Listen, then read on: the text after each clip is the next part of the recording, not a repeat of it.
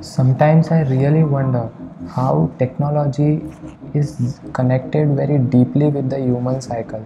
How technology is really changing our day to day lives. How we are getting in a zeal to do something amazing.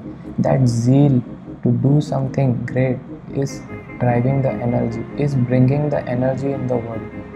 And that energy is, is driving your passion and every single thing which we see in this world and which we call as an innovation has started from one basic skill.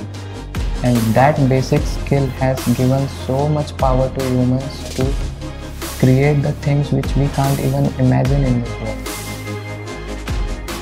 Mastering the skills will give an immense power to think beyond and to create something innovative in this world start to learn something from today itself take one course master one skill and see how world of opportunity opens for you.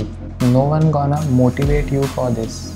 No one has enough time to tell you that learn something. You have to take some inspiration from the people around you the people you see.